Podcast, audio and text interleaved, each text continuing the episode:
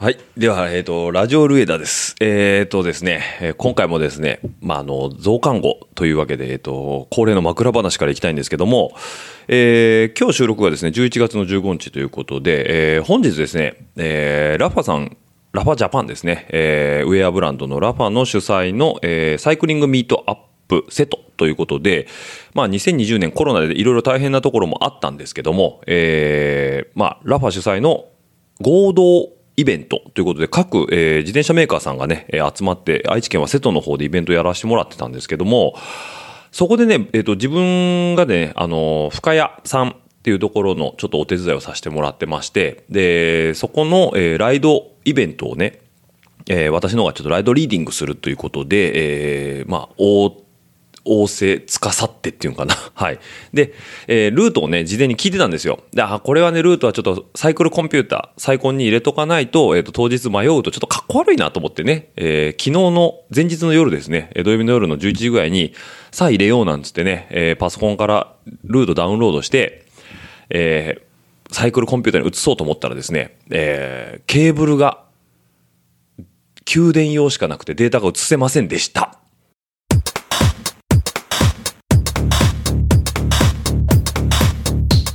This podcast program name is Radio Rueda. We invite various cyclists as guests and ask them to talk freely. No snowflakes fall in the same spot. Enjoy small talk and various life patterns. Here we go. The story podcast is about to begin.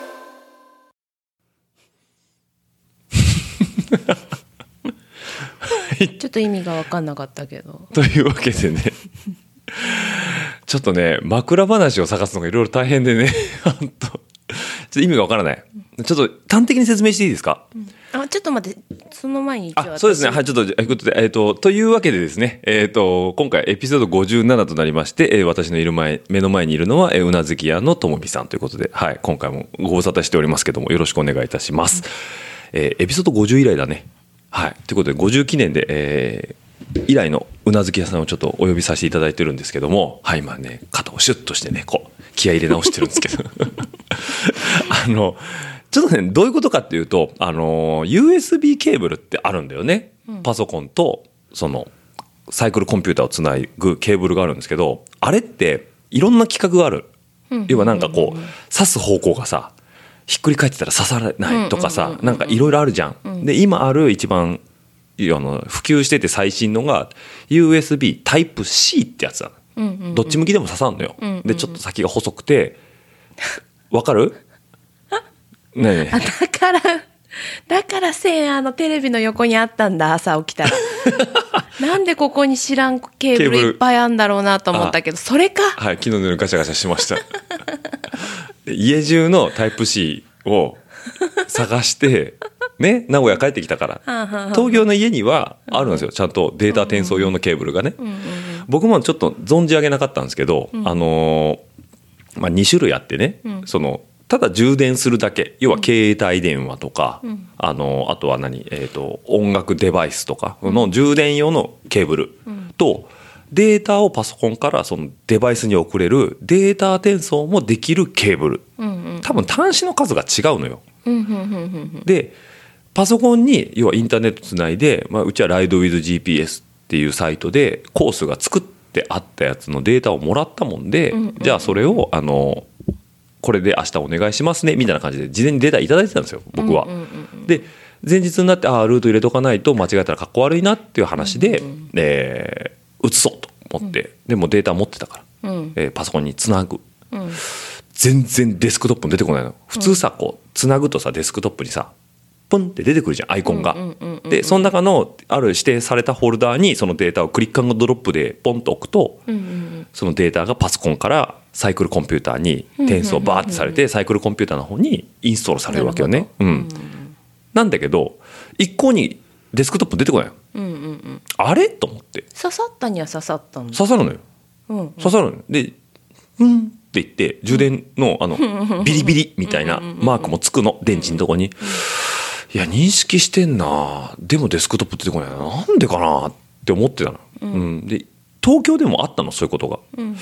おかしいな。ってたでもうこの記憶をね遡ったんだけどその結果あこれって給電しかしないんだ。うんうん。だからデータ送れないんだっていうのでももっといいそれから1回や2回をこう行き来して、うんうん。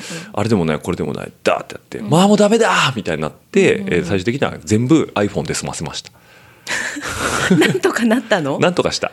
えー、だからあの、まあ、今日ちょっとねあのそのイベントに、えー、と参加してもらった方、まあ、初見の方もいらっしゃったんで、うんうんうん極力かっこ悪くないように、もう iPhone でチラチラあここ曲がらなあかんなとか。あそういうことね。そうそうそうあの自転車の前に、こうさねあのハンドルのとこついてるじゃん、うんうん。メーターが。それがなかったの。メーターは持ってたよ、うんうんだから距離とか走ったところは取っていく、でもナビ機能ってあるじゃん。うんうんうんだから事前に入れといたら次はこっち曲がりますよとかっていうのが出るんだけど、それが入れれなくて、うん。うん、だからもう携帯に入ってる地図を何回もこうちゃちゃ見て、あとはもうあそこ右です、あここ左です、うん。で一箇所だけね、ちょっとこう距離が微妙なとこがあって「うんうんうんああ一回止まります」っつって「ちょっと地図確認します」みたいなね、うん。でもう堂々とそこは見て「あこっちです」みたいな、もうねやり過ごしましたよ、なんとかごまかしました、はい、というわけでねあの USB-C ケーブルには給電用とデータ転送用があるんで結構ねそれ皆さん知らない方も多いと思う、うん。まあ自分がねああの知ってた知ってはいたんだけど、ちょっとねあのうっかりしてたんでね。うん。刺さんだったらでもできると思うよね。思っちゃうのよそう、うん。なんだけどねその送れないっていうのがあるみたいです。そうなんだ。はい、というわけでね枕話にさせてもらったんですけど、特にうなずき屋さんがね「ん？ん?」みたいなね。そんなことないよ。勉強になった？なった 役に立つ？立たないけど。でしょ、はい。というわけでねもうどうでもいい話ですよ。毎回ねこの増刊号っていうのはね、いいですか、次進めていいですか、うんどうぞどうぞ。よかった。怒られなかった。エピソード50の時はね。あ本当だよね。そうだよだよ。あめっちゃ怒られたでしょ、うんうん。あれねあまあね今だから言いますよ。もうかれこれねその7エピソード前ですよ、もう遡ることエピソード50ですけども。うん GoTo を使わなかったことに対してね非常にず序盤で怒られたと、うんうんあれはなぜかあの後イベント行くとね、いやオッチめっちゃ怒られてたやん。当然だよね。いやいやちょっと掘り返さなくていいよ。あああそうなの？ごめんごめん。今のテンションでいくとごめんごめん。当たり前だよね GoTo 使わないんで何言ってんのみたいな、うんいやいや危ない危ない。危ない。危ない。じゃあ掘り返さなくていいですから。あそうなの？掘り返さなくていいですから、うんはい、今日は逆に僕がちょっとあの物申したい案ちょっ件と待ってよいやああと後にしときますよそれは、うん だから今回は。話し合ったよねその話は。あ事前の？うん。あ事前にしました。ダメだよって。だあえ？どっちの話？A- A4 の話？栄養の話じゃない。A4 の話じゃない？じゃない。じゃない。そっちはいい そう。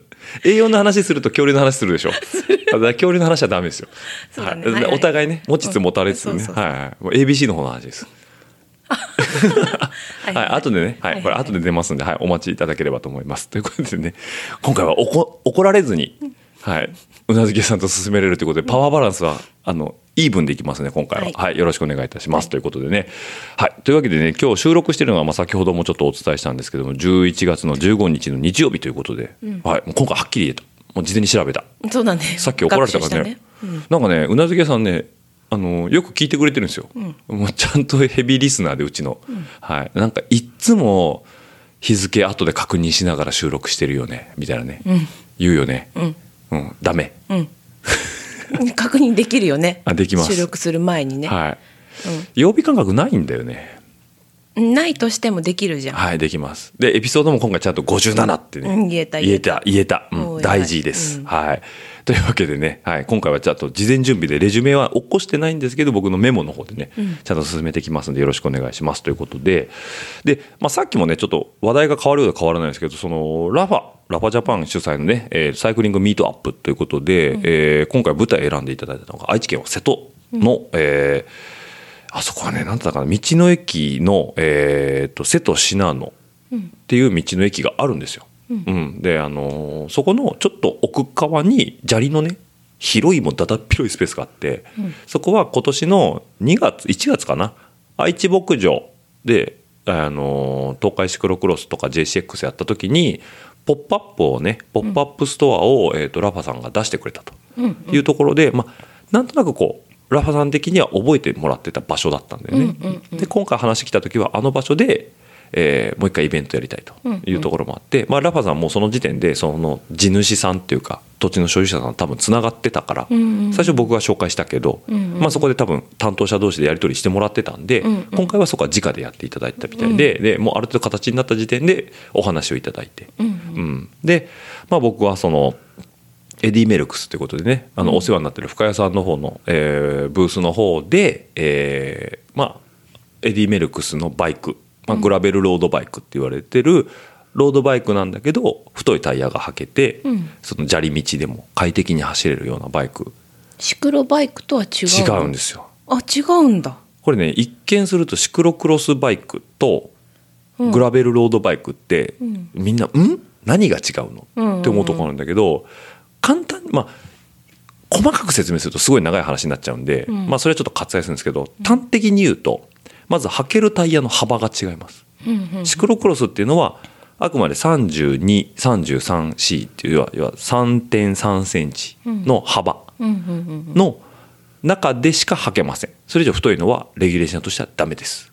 これはカテゴリー1とかカテゴリー2上は上のカカテゴリーね、ちょっと語弊があったら申し訳ないですけど、で要は太くなれば太くなるほど走破性ってよくなるじゃん、うん。だからマウンテンバイクってああいうもっと荒れた道でも思いっきり太いタイヤ履いてるからこけずに走れる、うんうんうんうんうん。でシクロクロスのはその上限が決まってますと、うん。でレース時間は一番長くても1時間しかない。60分しかない、うん。じゃあ60分を早く土の上を32ミリ33ミリの幅で、えー走れるバイクなんですよ。うんうんうんだからもうレースカーなんですよあれは、言ったら、1時間土の上特化用レースカーなんですよ。うん。でグラベルロードっていうのはもっと長い距離要は100キロとか、えー、とダーティーカンザとかだともっとあるのかな？200キロとかあるのかな、うん。まあ、グラインデューロとかね。その有名なグラベルライドイベントっていうのはいっぱいあるんだけど。え何？100キロも200キロもグラベルを走り続けるの？そうそうそう。だからアメリカとかだとそういう道いいっねぱいあるんだよね。うんであなたもあのうなずけさんもご存知の去年あのマダロー高原でね、うんうん。第1回の日本のジャパン、えー、とグランデューロジャパンっていうのもあったんだけど、まあ土台風食らいましてねあの千曲川が氾濫したりとかね、たはい。多摩川が氾濫したりとか、まあ、大変な被害が出たんですけども、あの時にもやってるんですよ。うんうんで、まあ、そういうグラベルライドイベントっていうのがあって、そっちに特化した要はロードバイクよりうんうん要はもっと長く乗れる。ロードバイクって長く速く走れるじゃん、うん。なんだけどそのグラベルも走れますよ。みたいなのがグラベルロード。っうん。ていう認識です僕は。なんでタイヤ幅がもっと太いのが履ける。うん、だから僕はこん今回履いてたのは 4, 4センチ以上のもっと太い。IRC さんの冒険プラスっていうやつをね、うん。ちょっと履いてたんですけど、なんでねあの日本のグラベルって場所にもよるんだけど拳大の石とかあるんうんうん。うん。でシクロクロスのレースって言ってもレースコースだから、うん。まあ、砂利とか芝とかはあるんだけどそんなに荒れてない、うん。でも本当のグラベルってさもっともうボコボコしてさ、うん。神社のさ、うんうん。砂利みたいなところって、まあ、細かい砂利から、うん。本当に山道のゴツゴツってしたのまでいっぱいあるわけよね、うん。なんでもっとタイヤをいっぱい太く履かせたりとかできるようになってるのがグラベルロードで、うん。で、まあ、今回はそういうグラベルをちょっと挟んだライドルートを、えーまあ、僕がアテンド、まあ、あの事前にねさっき言ったようにルートをもらってラバ側から提供してもらったルートをもらってトレイスライドっていうのをさせてもらってた。っていうところがあってね。で、まあ、午前と午後でやったりとかして、うん。で、まあ、僕がお世話になってる深谷さんエディ・メルクスだったりとか、ダボスってメーカーを出してて、うん。であとはまあ、えー当然ラファはウェア持ってきて、うえーそこで直売やったりとか、うん。えーセール品出してたりとか、まあ、あとは有名なスペシャライズドうなずきさん乗ってますよね、うん。はい。うん。スペシャライズドだったりとか、えー聞いたことあるかな？キャノンデールさんとか、えーリドレーさん、うん。えーキャニオンさんあとはローラーをこうローラーの、えっと、ズイフトってあのゲームみたいなやつあるじゃん,、うんうんうんうんあれの、えっと、和風を使うローラー屋さんの和風とかあとはタイヤ屋さんのパナレーサーさんとかね、うんうんうん。うん。あなた履いてますね？パナレーサー。あそうなんだ。はい 自分の自転車。知らないよ。知らないか、うんはい。履かせてもらってる感じ。だはい。ね、ねねうなずき屋さんの自転車はスペシャルにパナレーサーの,、うんうん。あのタイヤ履いてますけどグラベルキングだったかな、うん。うん。なんでそういうその、まあ、いろんなねブースがダーッと出てて、わす言い忘れてるないよな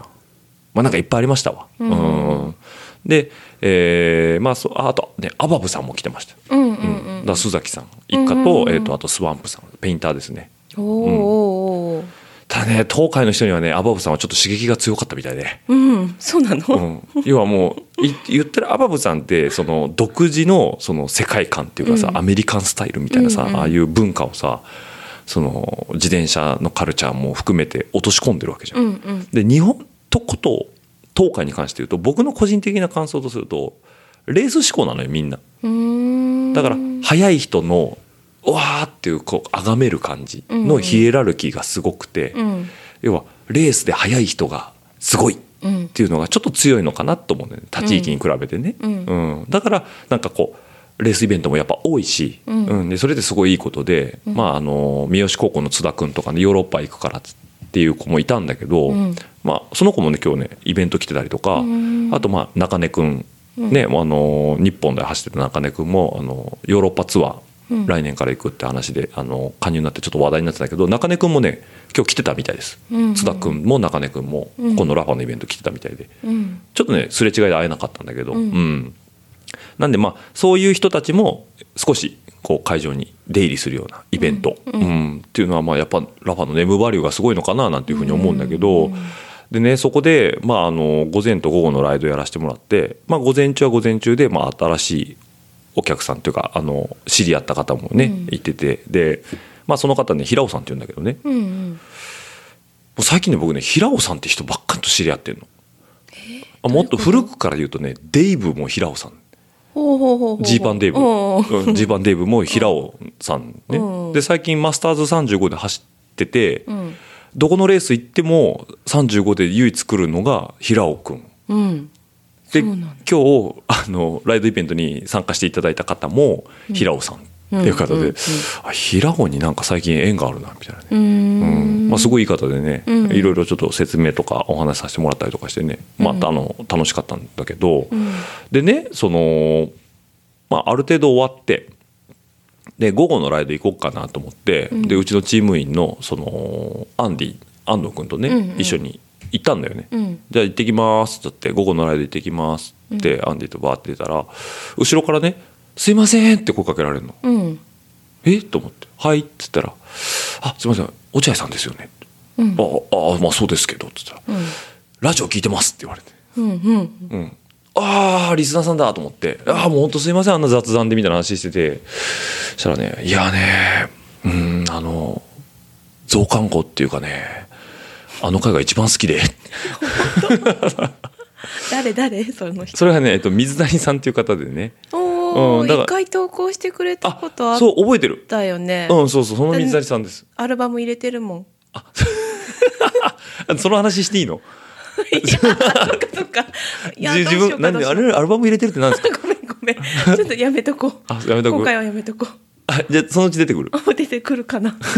危ない危ない。そうその水谷さん、うん、そう、お初にお目にかかりましてね。あそう。そうそうそう。んんでもああででその場であの以前ちょっとメメールっていうかあのねあのメッセージ読んでいただいてなんて話で、あでそのメッセージの内容もちょっとお話聞いた時になんかあのーあーなんか読んだ覚えがあるわと思って、うん。ビビビッときて「あなんですか今そのアルバム出るんですか? 」ちょっと待って今自分で言ったんやアルバムがあるって。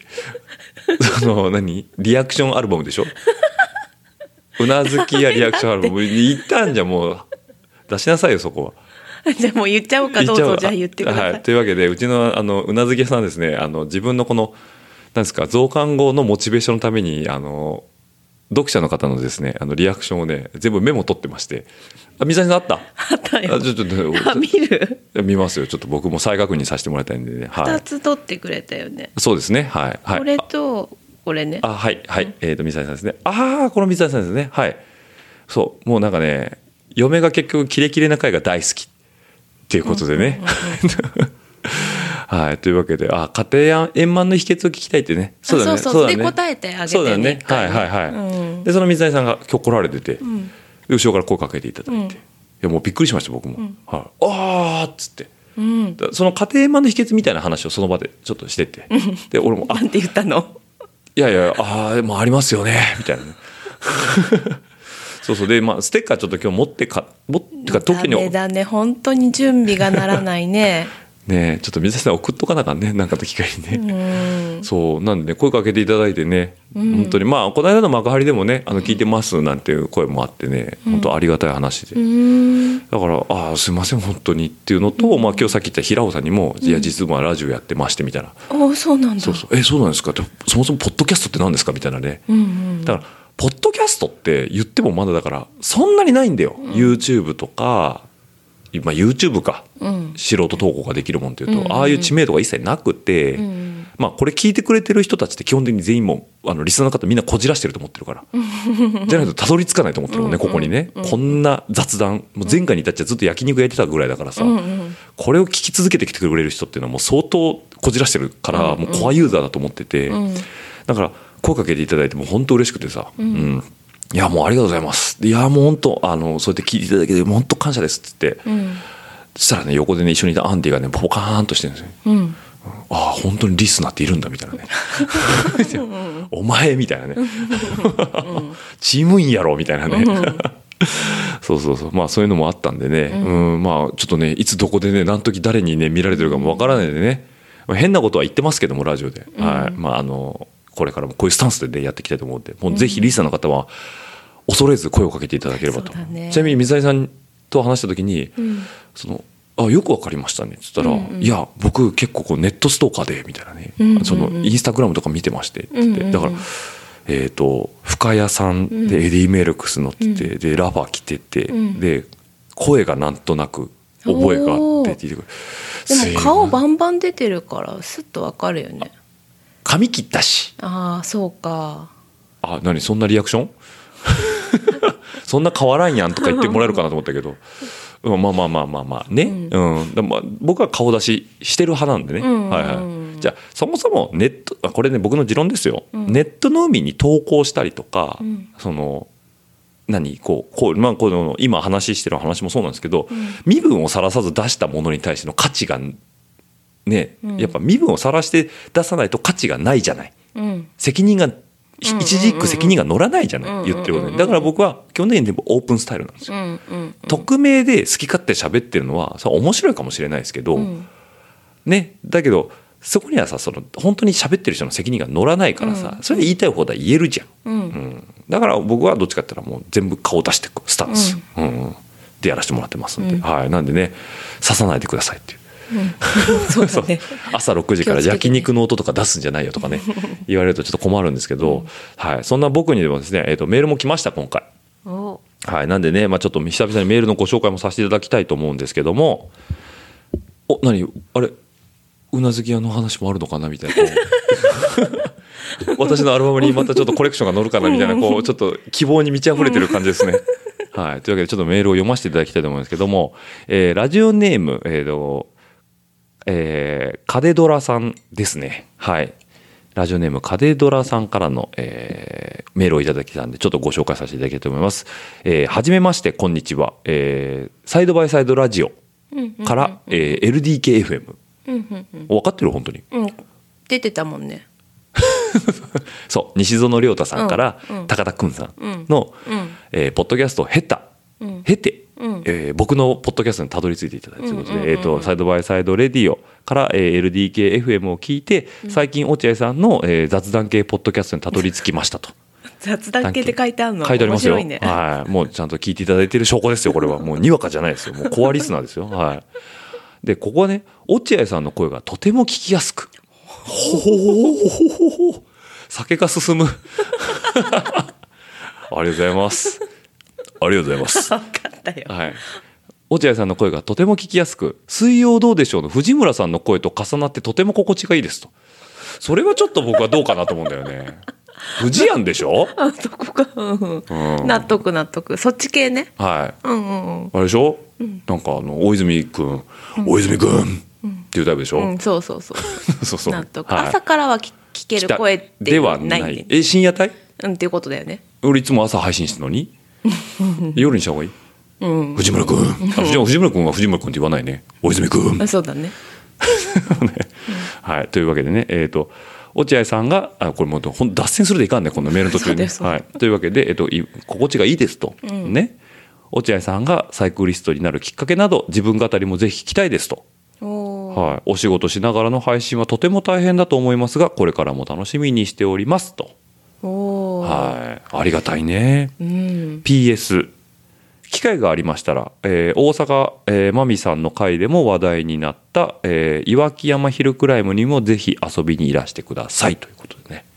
なんかあのカーブがね、ぐにゃぐにゃぐにゃぐにゃぐにゃぐにゃぐにゃってあの子供が描く坂道みたいなもうぐにゃ もうヘアピンしかないの。ヘアピンしかないのがこう山のてっぺんに向かってぐにゃぐにゃぐにゃぐにゃぐにゃぐにゃっていう岩木山っていうのがあって、普段はね自転車走れないらしい。なんかこの岩木山ヒルクライムっていう時は貸し切りになって走るらしくて、まあ、この方そうやって言われる通りあの青森県の方でね、うん。カデドラさんは。なんでまあちょっとそのマミオのねあの会でちょっとまあマミオが青青森出身だからそうね。そうそうなんかちょっと距離感を感じていただいたのかなとは思うんだけど、うん、ならぜひともねちょっとね、まあ、コロナしかりですけどん落ちてたら一回登りに行きたいなっていう山ではあるんだけどのくどらいなんアップどのくらいなんだろうね。調べてない、うん。うん、行こうって思ったら調べようとそうだね。はいすごそうだねでもね。ねえ僕ねちなみにね坂嫌いですそうだね。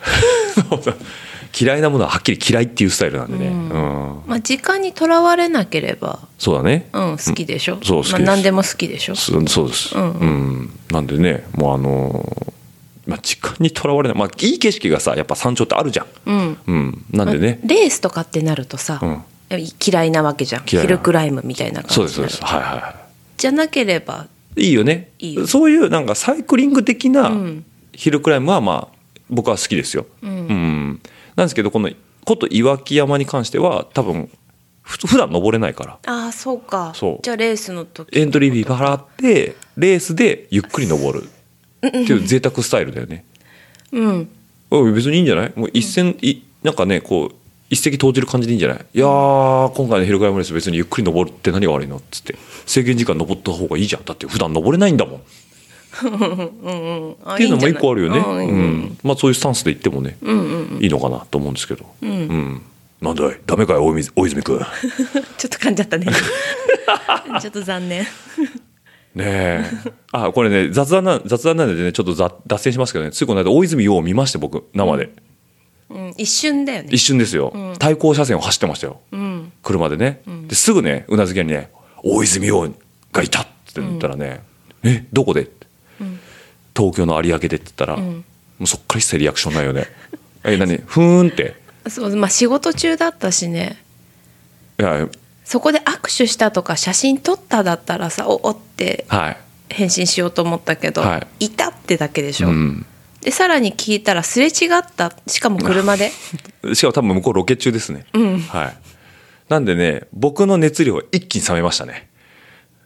どういうこと「わあ大泉だ!」嫁も好きだどうでしょう？ファンだっつってパッと送るじゃないですか、ふーんみたいなの来るじゃん、あそっかふーん。うん、だからねもうカデドラさんがこうやってなんか藤庵の声に似てるって言われてああもうあれだ 藤屋の声とは言ってないよいやいや藤庵じゃあ水曜どうじゃ藤村さんの声とかすのそっかそっかそっか。何言ってんだ大泉君。あお言えた言えた、引っ張るね、うんはいはい進んではい、すみません。というわけでね、あのすみません、メールありがとうございました、本当に。あの、こうやってメールいただけましたら、あの、いちいち、逐一拾っていきますので、はい。もうね、あの、本当ありがたい限りでございます。はい。はい。あというわけで、えーラジオネーム、えー、カデドラさんどうもありがとうございましたということで、はい。でね、うん。あと、これ僕の話していいですか？うん、はい。自転車の話で、あ、さっきラファの話だからいいか。うんもうちょっとしたからいいよね、あとどういう話してもね。うんうんいいよ最近釣り始めました。うんうん。20年ぶりぐらいに。うんうん。ん？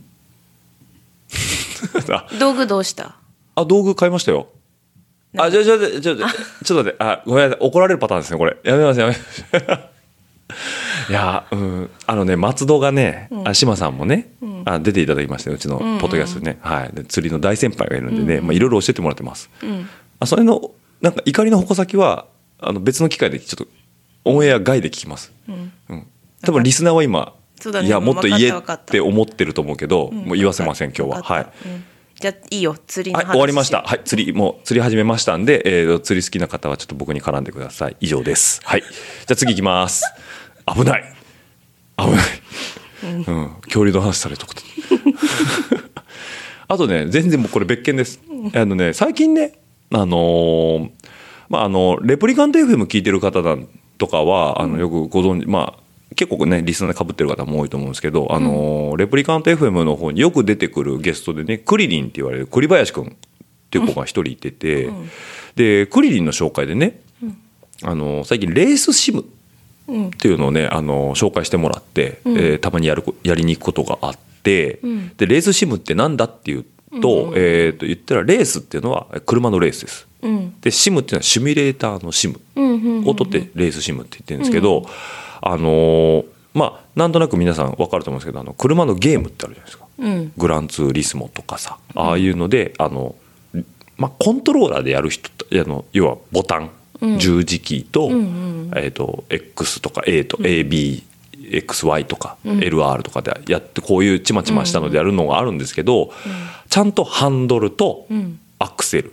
うん。とシフトうん。っていうのがちゃんと揃ってて、ん。で、えーでもプレイステーションとかのその専用のソフトあのゲームとあのコントローラーってハンドルとかのコントローラーって、言ってもリアルなんだけど、ちょっとちょっと万人向けなのよ、おもちゃっていうことは非常に失礼なんだけど、まあ誰にでも楽しんでもらえるようにできてる。うん。うん、なんだけど今回ねそのクリリンに紹介してもらったレースシムっていうのが、まあ、隅田ガレージっていう墨田区にあるねちょっと一個そういうそのレースシムを普及しようっていう場所があって、あのファナテックっていうアメリカの会社なのかな？が作ってるそのコントローラーだったりあのブレーキアクセルだったりとか、その一式の、えーセットを持ってて、でそこで入ってるソフトもあのプレイステーションみたいなゲームじゃなくて、えーまあ、ゲームなんだけど、パソコンで、えーちゃんとインストールして世界中のコースだったりいろんな車だったりっていうのがあるんだよね。ではあの興味はあったの昔から。要はより実写に近いシミュレーターってことでそのちゃんとこうなんだろうハンドルってさ右に切ったら右に行く左に切ったら左に行くってあるんだけどちゃんと反応が来るじゃん。路面のこうガタガタガタとかさブレーキ抜けるっていうのがもうすごいリアルなんですよ。うん、でこう今すごい熱弁してるでしょ？もうねうなずきがね一切私の範疇外ですって感じでこう何？ごめんごめんそうだ。ふーん。ふーん。ごめん話題もそうだし、うん。頭の中で釣りのことで 釣りの話はやめようよもう。え何釣りの話したいの？釣りのえ？道具どうしたんだろうなっていう。ね。ちょっと頭の中で離れなくあそう。なねごめんうなずきがちょっとできんかったわ。切り替えてください。ごめんごめん。あ仕事忘れないで。そうそうそうだ。ねはい。対価は発生しないですけど、マイクは発生しますんね はい。ごめんね。はい。乗って？ごめんごめん。これレースシム結構興味ある人多いと思うんだよね。乗らないね。え釣りの道具の話がもう引っ張っちゃってダメですか？もうじゃあやめるか。大丈夫大丈夫ごめんね。はい。うんうん。いいよいいよいいですか？でね、うん。そのコントローラーとかキット全部含めて30万ぐらいするんですよ。うん。で本当にもうレースカースポッて入ってね。で人によってはそのゲームの30万円ってむちゃくちゃ高いじゃんって思うんだけど家でやるの？それは。家でやれる、うん。でパソコンつないで。その道具も？道具も。だから本当にゲームセンターみたいなああいう車の模したものを家にドンって置くんですよ。うん。だから車用のシートもあってハンドルやブレーキとかシフトレーマーもあって、うん。30万ぐらいするの。全部揃うとパソコンからないから、なんだけどあのなんだ一般の人って30万うわ高いやんって思うんだけど、ん。ことね自転車乗りからすると30万の自転車ってまあ普通だよね。うんうんうん。まあまあそうだよね、ん。うん、だから100万とかあるじゃん自転車って言ったら、でもこのレースシムっていうかそのレーシングシミュレーターコンポーネント系でいうとどんだけ金に富水組んでも一通り揃えると40万から50万で揃っちゃう。うんうん。いやそんな別に高くないな。って思っちゃうわけ自転車の感覚でいくと、趣味じゃんどっちも、うんうんうん。方向性は違うんですよ、で自転車はさらに走りに行くからジャージ。ヘルメット、補給食、でタイヤとかも減る、うんだけどそのレースシムって感じでボンと揃っちゃうわけよ、うん。でもそれが世間的にはマジでそんなするんすか？みたいなうんうんうんうん話になるけど、っていうのをリアクション俺両方そのまあその隅田ガレージに行った時にん。体験させてもらって、でその体験を会社の子とかに言うわけよ、車好きだから、この間さそういうちょっと興味あって行ったんだよね。みたいな言ったら「ああ面白そうですね。えーそれでいいっすね。でもそれそれといくらぐらいするんですか?」って言ったら、まあ、30から50万ぐらいからだったら「マジっすか？ゲームですよね」うんうん。って時にあれ？これ自転車100万とか言えない話だなと思って。うんうわー怖っと思って。さ自転だだからなんかレースシムすごいっていうのはあるんだけど、それ以上に自転車怖っみたいな、うん。でなんかよく言われるのよ「落合さん自転車いっぱい乗ってますよね。いくらするんですか?ちょっと言えないなうん言わない方がいいな。言わないなっつって、うん。でその子たちはその子たちでパチンコに何十万も突っ込んでるから、うん。俺からしてみてもうわーって思うから。そうなんだよね。そう、ん。だからなんかレースシムっていうのはすごい夢があるのよあれは、もうだからポルシェとかフェラーリとか言ったら F1 とかも乗れちゃうし、ん。でもうそれこそ世界中とインターネットつないでガチでレースやったりとかプロのレーサーもやってんのよ。車だけ？車だけなんだよね、うん。車だけできるゲームなんだよね。そうそう。だけど車はもう夢のように種類はあるし。ああそうかそうか。でこうコロナ禍でさ出れなくなったりレースがなくなったりしたじゃん、うんうんうん。そういう時に F1 ドライバーとか MotoGP ライダーとかもんうんこぞってファナテックのそのコントローラーとか買って家にセットアップして、まあ、トレーニングなのかちょっとこうなんなんだろうな SNS アピールなんかわかんないよ。実実写とはやっぱどんだけ突き詰めても限界値とか違うと思うからわかんないんだけど、まあとことんリアルにはしてあって、うん。だからロッシがさコロナになったのよ。うん。でレース出れないって時にすぐロッシファナテック買いましたってインスタ上げてたから。おおあれやみたいなね、うん。でなんか楽しそうに車乗ってたけど、うん。うん。まあなんかモータースポーツ好きなんだなと思ってね、うんうん。うん。そうだね。でもそんだけ場所取るんだったら買うのも大変いやだよね。でもね1畳だよ。あそう。組むと1畳うんでこだわるとあの画面がこの正面だけじゃなくて3画面とかになってうん。つながってんのよこう。こうこうラウなるほどン目の前ラウンドしててうん。こう要は普通に運転した時にこうサイドミラー見る幅ぐらいまでは映ってる感じ。うん。でやるとやっぱ没入感がすごくて。うん。でそのまあさっき言った隅田ガレージの吉平君のところにはプロジェクターで投射してうん。こうスクリーンでグワーって。い。うのもあって。うん。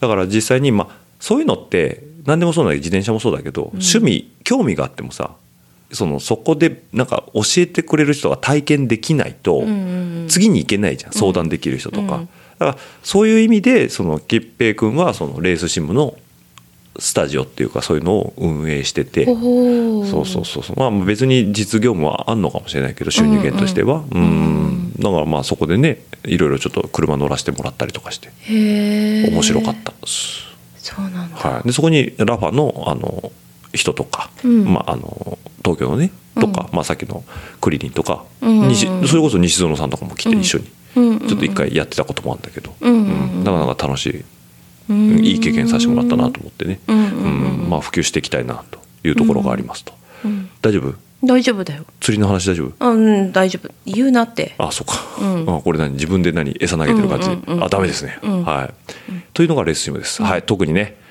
うなずきさんからも大したリアクションもいただけないんで次の話題に行きたいと思うんですけども。まだまだありますよ、はい。というわけでね。言っていいですか？うんどうぞ。ABC スープ。えもうかい。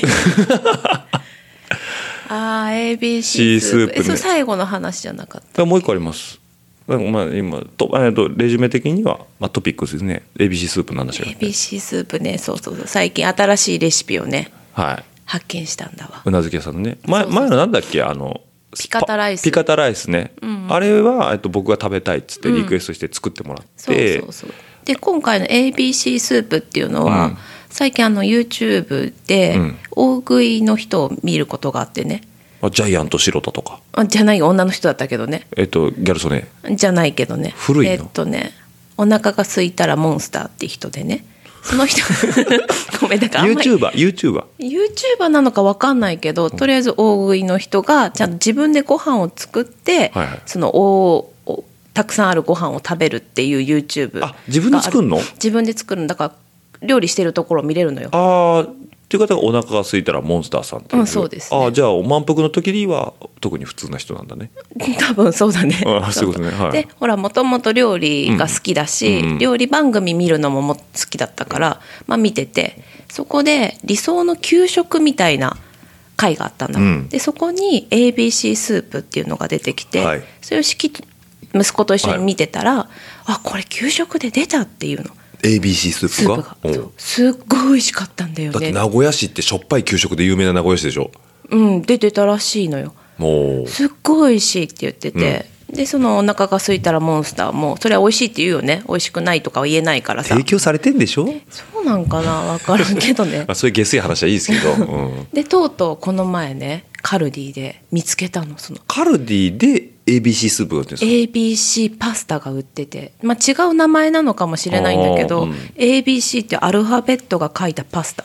見たよね、はいはいはいちっこい豆粒みたいなやつ。えっとサイズ感でいうとどんなんうんどんなもの1センチないね。全然ない。ないね、うん。だからアルファベットが多分6ミリぐらいの、うんうんうん。になってたよね。だからお A から Z まである。ある。A to Z なの。A to Z ですか？はい、はい。はい、ごめん言いたかっただけです。はい。そうそうそれをとうとう今日ね式のために作ってあげたわけ。あ息子がね。そうそう。そうあのだから給食で出たっていうから食べたいと、そう。でねこれね今日僕ちょっとそのラファのイベントの帰りにね腹減ったなーって今日晩飯何かなって言って、あのうなずけに LINE したんですよね、晩ご飯何っつって、うん。ABC スープって書いてたの、意味わかんないよね、私も分かんない。俺出されて、出されてもわかんなかったうんそうだね、うん。野菜いっぱい入ったコンソメスープだからね。うんうんまあ、普通に美味しかったけど、うん。でその中によく見るとアルファベットがめちゃくちゃ浮いてんだよね。そうテンション上がるよね子供は、子供はね、うん、うん。それは速攻でスプーンの上に自分の名前書くよね。よね。でで一生懸命探してた探してるんですよ。で子供が自分のアルファベットを箸で「ないない」って言ってて全然ご飯食べないから「もうお前さ」っつって「もう早くご飯食べろよ」っつってもしょうがない。なじゃあ何が足んないんだっつったら「I K H」あ分かった分かった。って俺僕はね自分のスープからそのアルファベット探してあげようこうやってねで「あ俺あったぞ」あこれもあったぞっつって「H」「I」K がないな。うん K がないなってでうち息子も K がないな。K が見つかんないなって言ってあ K があったと思って取ったらプチンって切れたんですよ。だからパスタパスタ生地なのかな、だから置いとくとふやけてちょっと柔らかくなっちゃうから、あこれ早く見つけんとまずいぞと思って「K K K」ってこうね息子も「K K K」って言ったらよあのうなずき屋が「あったできた!」っていうの。あ、K できたんだ。おおよかったじゃん。じゃあお前やっとご飯食えるなってパッて見たら、うなずき屋の名前がアルファベット、スプーンの上に並んでて、お前自分の字作ってたんかよ、みたいなね。ちょっとま、ちょっと待ってよ、つって。だから、僕は子供に、あの、まあ、ご飯で遊ぶのは良くないけども、テンション上がるのは分かるから、それは、しかもさ、10歳とか4年生うん。になるとさ、アルファベットも習うからそうそうそうそう。自分の字をさ、作りたいじゃん、そう、ん。そうでしょ？の気持ちはすごいわかるから、特にあもうしょうがないなじゃあ協力してあれはお父ちゃんもっつってやってたのに、できた自分の字バンっつってスプーンの上にちょちょちょんってのろ習ってるんですよ。と思う。見見てね。て書いてそうそう。嘘でしょ？何やってんの？めっちゃ怒ったよね めっちゃ怒っては？お前 K 探してんじゃねえよ。何自分の字作ってんのっつってわーって喜んでるからもうそのスプーンをスープの中にボションって突っ込んで リセットみたいな。ねはい K 探せっつって。そうそうそう探したよその。後 だって一言も私は式のアルファベット探すなんか言ってないし、はい言ってないですね。言ってないよ言ってないです、うん。でお前はなんかぼんやりあ優しいな。そうそう思ってた。逆にねあのオッチーのことがあ優しいなと思って。じゃあ俺は OCCI って探してると思ってたの？あでもほらあったぞ。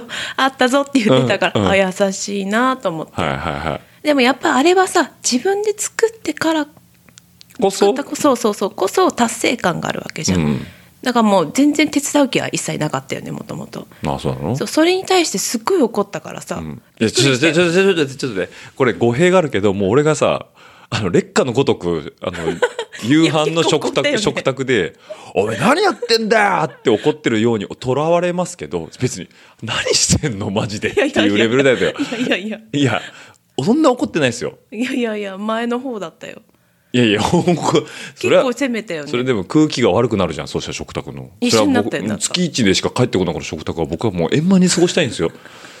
円満に過ごしたいけど子供が一生懸命下がってるからじゃあもうお父ちゃんもしょうがない助けてやるかっつってね、うん、でそれはもう家族総出で「もうお前のアルファベット探してやるぞ!」っていう AEO だったのにね「できた私の名前」って「お前ぼちゃんだよねそれ」いやー作りたくなるよね自分の字は絶対ね俺別にそんなんなん？だもうガパオライス食べたいなってずっと思ってた。そう。横にあ横にあったね。メインのね、うん。美味しゅうございましたよ。ナシゴレンねあれは。え？あごめんなさい。ナシゴレンですね。ほらな一生懸命作ってもわかんねえんだよな ナシゴレンですよ。カットするから大丈夫。ナシゴレンです。ずるいぞ。自分の時ばっかりそんなことして。いやいやまあね。っていうのもありまして、うん。はい、というわけでね ABC スープと、はい。皆さんねぜひカルディであのお子様がね非常に喜ぶと思います、うん。ものすごいちっちゃいです。もうプレイステーション5のコントローラーの三角丸×四角ぐらいちっちゃいです。わかんないね多分。わかんない。むぬもの俺も実物見てないんだけど、ん。あの要はゲームのコントローラーってザラザラしてる方がグリップするじゃん。うんうんうんうん普通凹凸じゃん、うんうん。あれがなんかねその三角丸四角うん×らしいの。うんうん。がちっちゃいのがブワーって書いてあるそうなんだ。凹凸が。凹凸が。へえ。まあ多分でも ABC スープはそんなにちっちゃくなかったけど、うんうんうん。でもそれぐらいもう本当に1センチないぐらいのやつがもうスープ。あれ何なの？その硬いの最初。もちろんパスタだから。あで袋でバーってこうん。うスープの中突っ込むとうん。そういう風になる。んだ。子供喜ぶね。めちゃくちゃ喜ぶと思でうちのね娘がね3歳の。ううん。あの「できた!」って言うから「お前アルファベットなんか読まれへんやろ」っつって見たら「おっぱ」って書いてありましたね。OPA おっぱって書いてありましたね。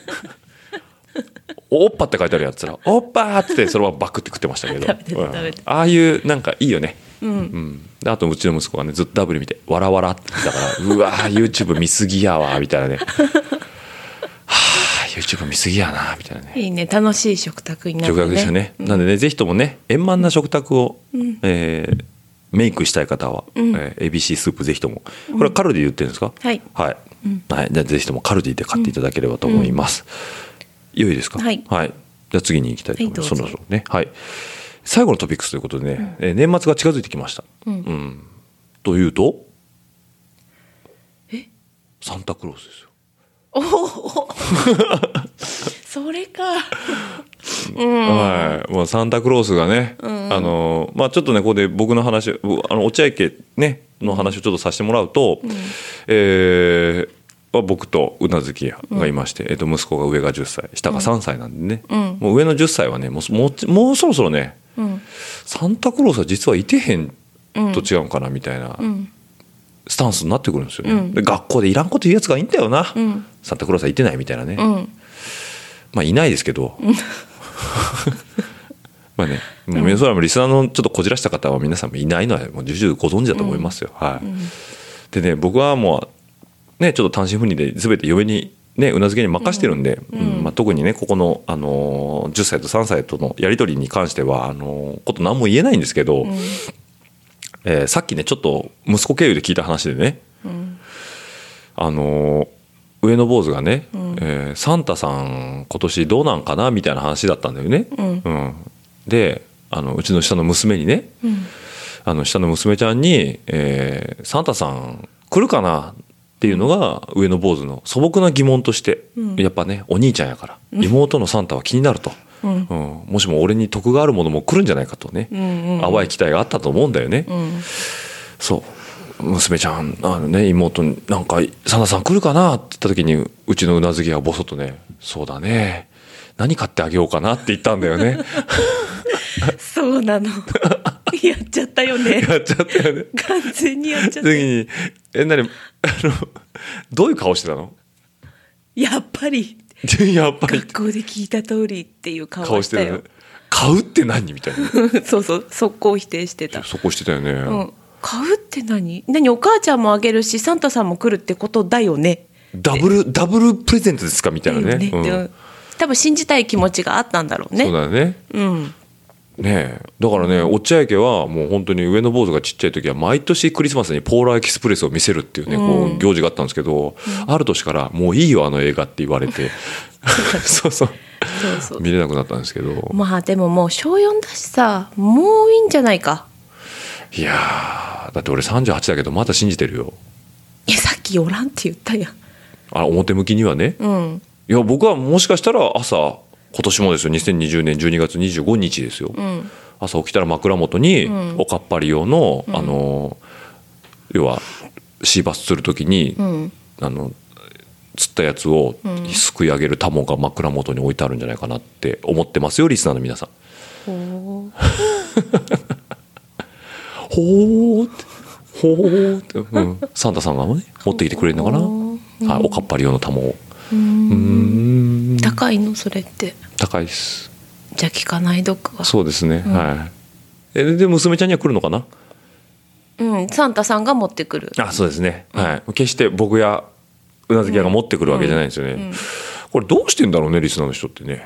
どこでね諭すんだろうねそうなんだよね。こうね直面しただから性教育以上の子供への問題ですよ、そうそうそうそう、うん。性教育も大事ですそれは、もう間違ったものを教えると、もう歪んだ大人になるのはもう目に見えてますから、ただそれ以上にサンタクロースを追い求めないっていうこのね大問題。大問題ですよ。これね。何歳まで信じてるかっていうのは聞きたいね。ね。信じてましたかとかまさまたは子供がいるんだったら何歳の子何歳まで信じてましたかとかね聞きたい。聞きたいよね。うん。だってね10歳。うちは10歳でしたね。でもう多分完全にダメだねあれね、もう鈴の音はポーラーエキスプレス的に言うと鈴の音おお鈴の音はねうん。聞こえないタイプだと思うんですけど、うん。はい。すいませんね。はい。というわけでね。なんでもうどうどうなんだろうねみんなの家ね。そうだからぜひとも感想を。そうハッシュタグ、うん。もしくはメールでね、うちはもう何歳でどういうふうにカミングアウトしましたっていうのをね、教えてもらうと非常にうん。僕らもそれにちょっと習って、うん。いいところは拾っていこうかなと思いますんで、はい、いや難しい。サンタクロース問題、毎年来るね、そう。まあ、ううんちはもう終わったよ。上はねうん。下はそうだね。だからもうくあ、まあ、こういうこと言うとね黒幕が3人になる可能性があるわけね。そうそう。そうちなみに あの下の娘はあのサンタあの、えっと、クリスマスツリーか、うん。をね、えっと、今日うん。起こしたんでね、ううん。あの11月15日まだ一月以上あるんですけど、今日起こしたということで。でね俺がこうラファのイベントから帰ってきてね「うん、ただいま」って言ったら「あお父ちゃん」っつって、作ったよ」うん。ツリー作ったよって言うから「ああよかったね綺麗だね」って言ったらなんかすごい寂しそうにね「サンタさん来なかったね」って言うから「え？いやまだだよ」っつって、いやツリー作ったけどサンタさん来なかったね」うん。え何？サンタさんえツリー作ったらサンタさん来るの?」って「うんプレゼント持ってくる」あそうあえすぐ？みたいな、ねそうそうそうそうそのつもりだったようんまあ3歳のね純情無垢なね、ん。はい、そういうリアクションだったんでね、んちょっとびっくりしましたけど。というわけで、はい、ぜひとも皆さんのねサンタクロース意見をね、また聞きたいと思いますんで、はい。というわけで、はい。サンタクロースの話はこの辺でよろしいですか、はい。はい、特に盛り上がりもせず、ちょっとだいぶ2連発で恥さらしな感じで恥ずかしかったはい、もう今日は僕の方がパフォーマンスとしては。もうコロンコあいやおーあいやえ何ですか？恐竜の話ですか？あはい、め次いきます。はい、最後のトピックスということで。はい。というわけでね、えっ、と、続きまして、もうこれ最後のトピックスなんですけど、えっ、と、ついにいよいよやってきました。戻ってくるよ自転車の話に、えー全日本選手権が戻ってまいりますということで、えー2020年の今年も無事開催ということで、えー2020年は11月の28日から10、えー29日の同日にかけまして、要は今月の末ということで、えーと収録日が今日は11月の15日なんで今月末ですね、再来週ということで、はい。えーと長野県は飯山市、長峰運動公園の方で行われますということで、はい、私もマスターズ35今のところ3戦3勝です。素晴らしい。思ってる？本当に。思ってるよ。思ってる、うん。ということでね今年、まあまあねぶっちゃけて話すと私ディフェンディングチャンピオンなんですけど。はいはいはい。ただね昨年度は、えー、1人中1人だったんで、うん。はい、もう走れば優勝。うん、今年ねエントリー何人か知ってる？5人6人。おお言うね。うん。12人。おお増えた。いけるかな。これ M35 って美味しいんちゃう？って思ってる12人が集まりました。私を含めてね。素晴らしい。はいもうそうそうたるメンツです、うん。はいって言いましたけども、うん。ちょっとあのあんまり面識のない方が多くて。うん。ただねもう一人ねもうえー、っていう人がいるんですよ。うん。これがね関西シクロクロスをメインで走られてる、えー岩井紹介レーシングのね村田さんっていう方なんですね、うん。えっ、とね関西カテゴリー1でシリーズチャンピオンレベルです。マジで？すく水と堂々ですね。うわ でこのこと村田さんのことをちょっと簡単に説明させていただきますと僕も何回かお手合わせ願ったことがありますけど、うん。一度も先着したことがないです。うん。一番寄ったのが 一昨年の、えー四国の讃岐シクロクロスで、えっと、村田さんが3位4位かな。で僕はその地盤5うん。位とかで最後にちぎられちゃったっていう、うんでゴロゴロに「いや村田さんやっぱ強いっすね」って言ったら「いや今日超調子悪くて」うんうん。はあみたいなねそっか。そうなんです。だちょうど同い年かな。か1個下かな。ううん。ん、なんでねまあそりゃそうですよ。もうすく水レベルですよ。河村誠レベルですよ、うんうん。うん、なんでねいやーただね分かんないですよ。標高高いとこちょっと苦手だっつってたんでね。うん。うん。自分も苦手じゃん。はい。まあ、って言ってもねあとはね、まあ、デストラの方だったりとか、うん。まあ、東海圏でいうとね、まあうん。前の、あの小海川の,、うん。あの実際の、えー現場の時にもちょっとお声を頂戴したデストラの方お二方だったりとか、うん。えーさっき言ってた平尾君、うん。うんまあ、あの茨城の子だったりとか、辻家がいると。うんうんうん。辻家もまあ同級生じゃないですけど1個下かな辻家も、うんうん。で俺も全日本出るっつって。あそう。そう。同じカテゴリーで。同じカテゴリーで。へえあ辻家出るんだ。いやーしゃー楽しもうぜって思った反面、あれ？ちょっと待って。写真撮ってもらえへんやんみたいなね、うん。えー、みたいな。ちょっと何してくれてんの？俺も写真欲しいやんみたいな。まあいいんですけどその話はね、だからまあ辻家とお手合わせということで、はい、というわけで、でまあ僕の中のこれね走ってる僕が言うべきことじゃないんですけど、まあ、村田さんがやっぱガチンコで来るんでね、うん。うん。まあどこまでついてきてるかなっていうのが僕の中の一つ、とあと眠れる獅子松戸。あ松戸くんも？そ同じカテゴリー。う M35 で。おお俺も全日本出たいんだよねって言うから「あまあ出れるんちゃう?」っつって、うん、だからまあ松戸も出ると。松戸くん本気出したら負けるよね。困るよね、うん。うん、あんなフィジカルモンスターみたいなさ、うん。黒黒い。そう馬力がすごいじゃん。馬力がすごいね、うん。うん。でもラーメンばっか食ってるからなうん。関係ないかもいやしれない。ー炭水化物の鬼だからね、うん、なんかこの間荒川走ってたよ。写真あげて。あれちょっと本気出してんじゃんみたいなさ。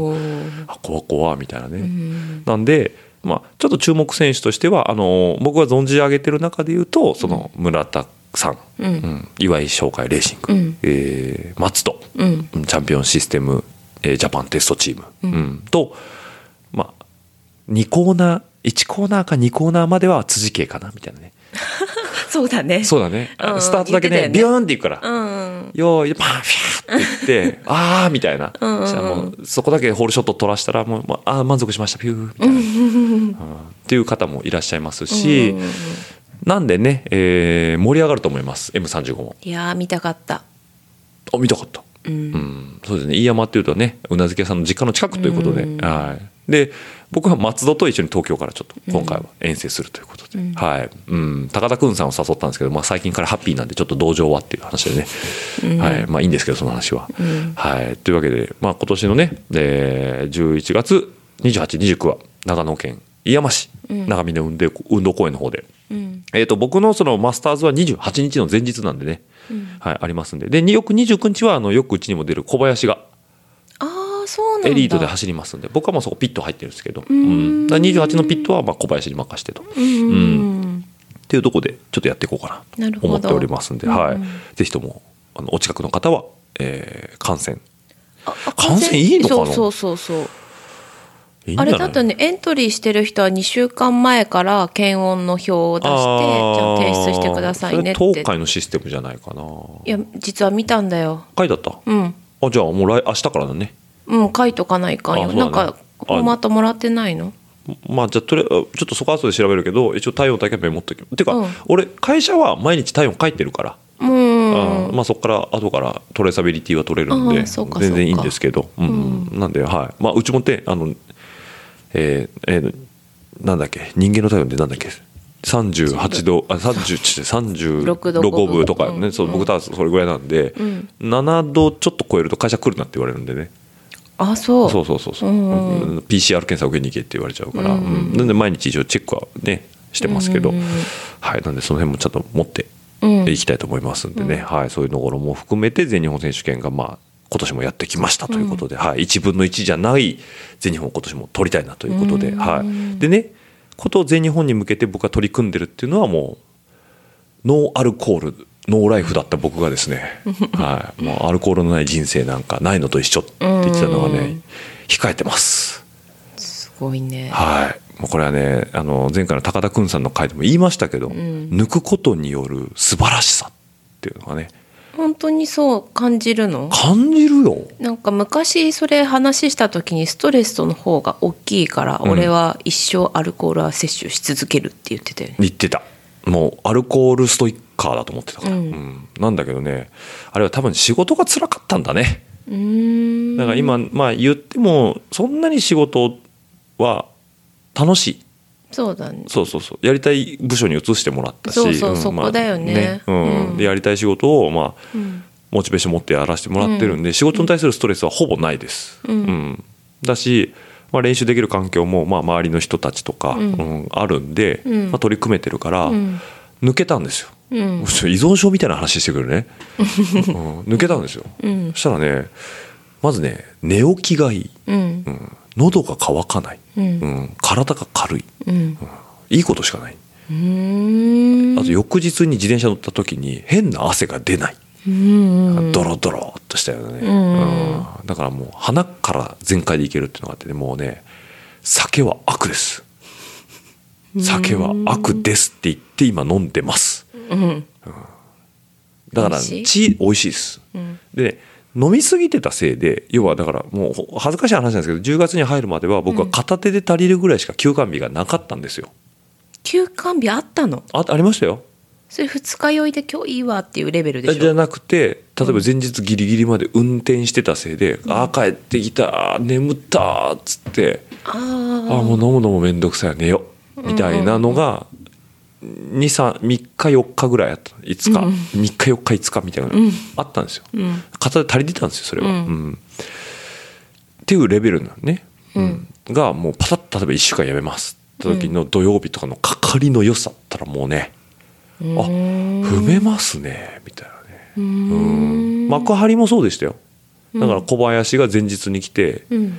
ちょっとどっか食べ行きましょうよ、うん。で門前仲町のね、門前仲町か、門中のね、えー居酒屋街にバッて出てうん。数ある居酒屋をかいくぐってもう普通の中華料理屋でお昼あ夕夕ご飯食べて、うん。小林に「いいよ小林ちゃん酒飲めばいいじゃん。どうせレースは明日昼からでしょ」っつって、ん別にビール一杯ぐらい買わないでしょ」ったら「いやオッチーさんが飲まないんなら付き合います」みたいな。うんおああそうか、俺なんかコバが飲むんなら飲もうかなと思って。そこはちょっと意思弱かったね。そう。お前が飲まないって言ったら飲めねえじゃねえかみたいなじゃあ分かりました。じゃあああお僕もお付き合いしますみたいなね。うん。まあおかげでね次の日も寝先が、寝起きが良くて。うん。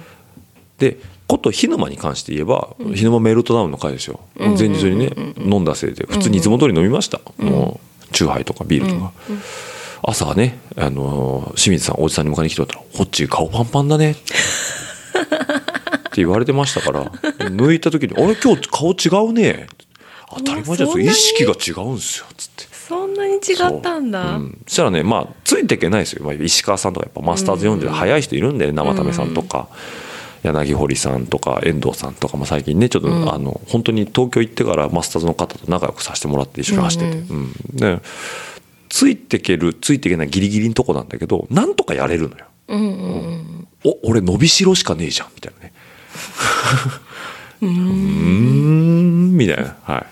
あとはこのちょっとお腹周りの肉をあとどうにかすればっていうことで、はい、そしたらもしかしたら村田さんにも絡めるかもしれない、はい、というわけで2020年の全日本選手権はもうすぐ来ると、でこのまま盛り上がらないのは非常に良くないなと思って。まあ言っても12人です、で来年24人とかね30人、100人とかにもしたいじゃん言ったら、で、そしたら今マスターズ40と同時スタートだけど、3539歳のだけで単独レースもしたいじゃない？言ったら、うん。ね、もう届け JCF 届け届けアジョックですよこの声は、だから僕は別に早い人が来てくれることに対しては自分のリザルトは落ちるかもしれないんだけど、まあ、ぶっちゃけ全日本も1分の1ですけど取ってるんで満足なんですよ、だったらこのカテゴリーがもっと盛り上がって、要はそのエリートって本当に前も話しましたけど公平とか聖とか時とか、まあ言ったら竹野内優とか、もうそういうトップライダー小坂光とかがもうそのガンガンやってるじゃん世界の人たちが。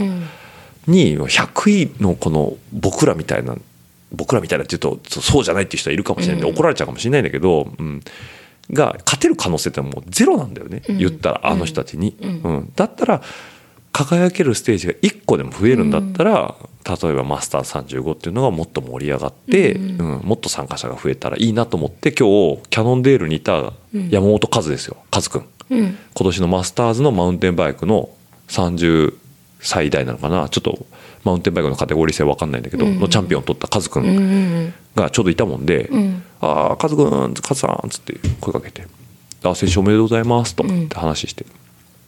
シクロクロスもマスターズ取ってくださいよっつって、そしたら「ああそうだね」っつって。やっぱ体が動けるうちはあのそういうところでちょっと走りたいよねって言ってくれたんで、まあ、今年はねあの山本和選手は来ないですけど、あの来年はもしかしたら来るかもしれない。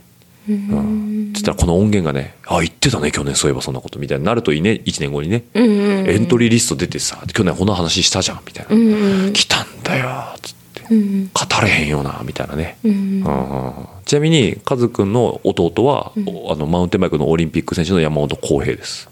もうもうキングオブマウンテンクロスカントリー選手である、うんなんでもう山本一家って北海道のねもう強いあ山本兄弟やね、うんなんでそのお兄ちゃんということで同世代なんで。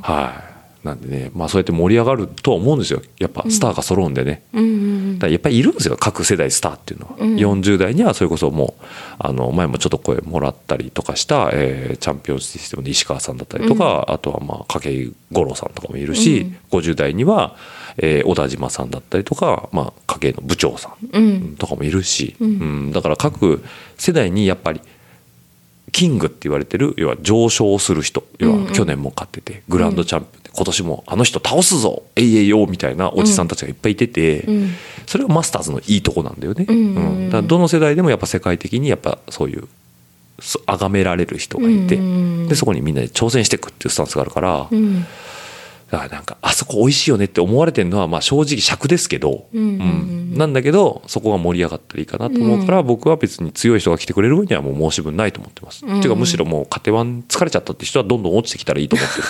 落ちてきたらいいって言い方は悪いね。ね。移籍した方がいいと思います。決して落ちてないんですよ、そこにはそこの戦いがあるんで、うん。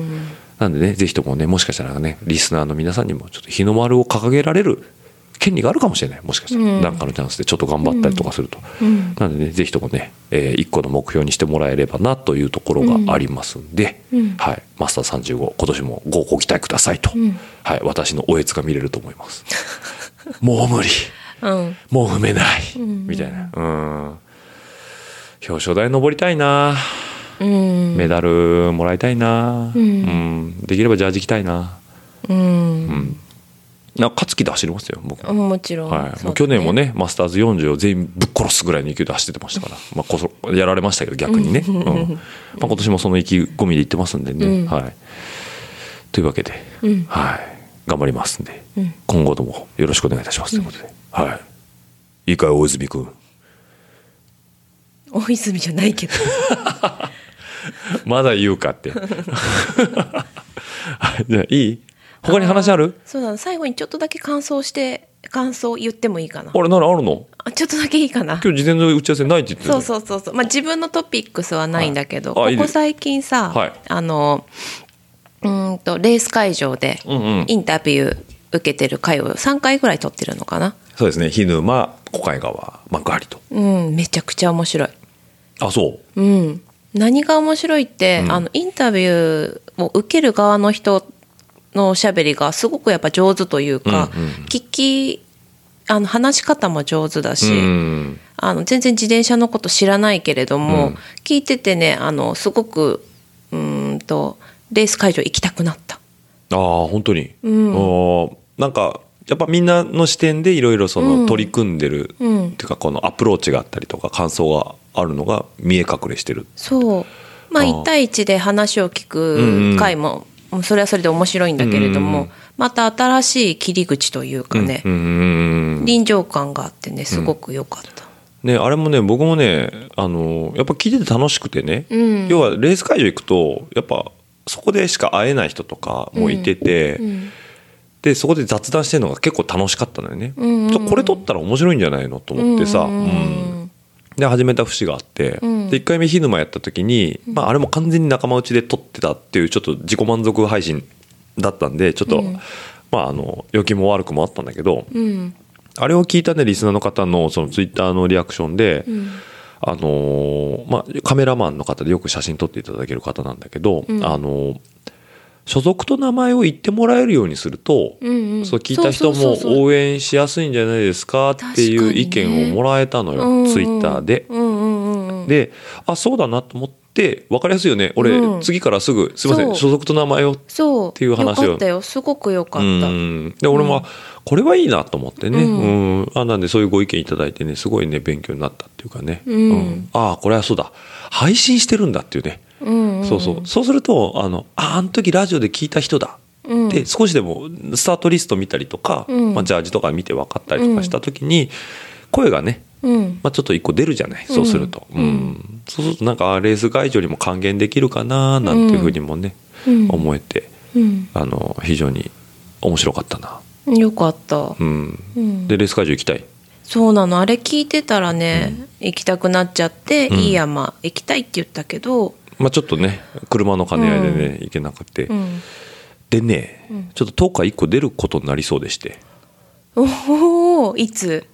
11月のですね、うん。えー末です本当にね、えー。11月末？あごめんなさい12月です。ごめんなさい12月なんですけどこれちょっとね僕も帰省要は東京帰っちゃってるんで帰省の時期とね結構近くてうーんって思ってたんですけど10月の20日日曜日にーすぐ帰ってくるじゃん。そうなんですよ。年末帰ってきちゃうんですけどえ決定？それ。あのーあれです。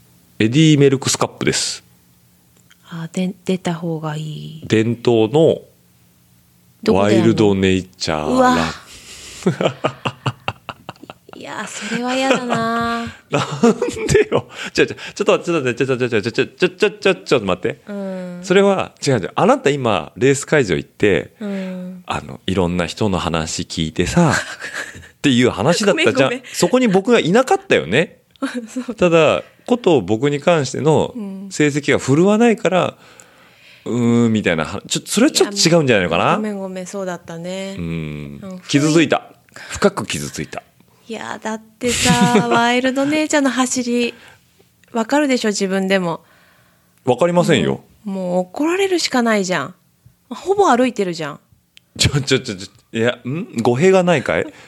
歩いてる？歩いてるよね。いやいや僕はもうイメージの中でずっと走ってますよ。走ってます走ってますよもうもうこの上ないぐらい走ってますよ。サイクリングだよね。違いますよ。レースですよ。うん。サイクリング。あサイクリングですよ。はいもう。いやサイクリング自転車のことはサイクリングですからね、はい、サイクリングはしてますよ。レース中にね。レース中いやだから思考はレースですよ。でも動きえが歩いてる？うんスローに見えるね。周りから見るとね。ちょっと眼鏡変えた方がいいんじゃない？のそれはえ。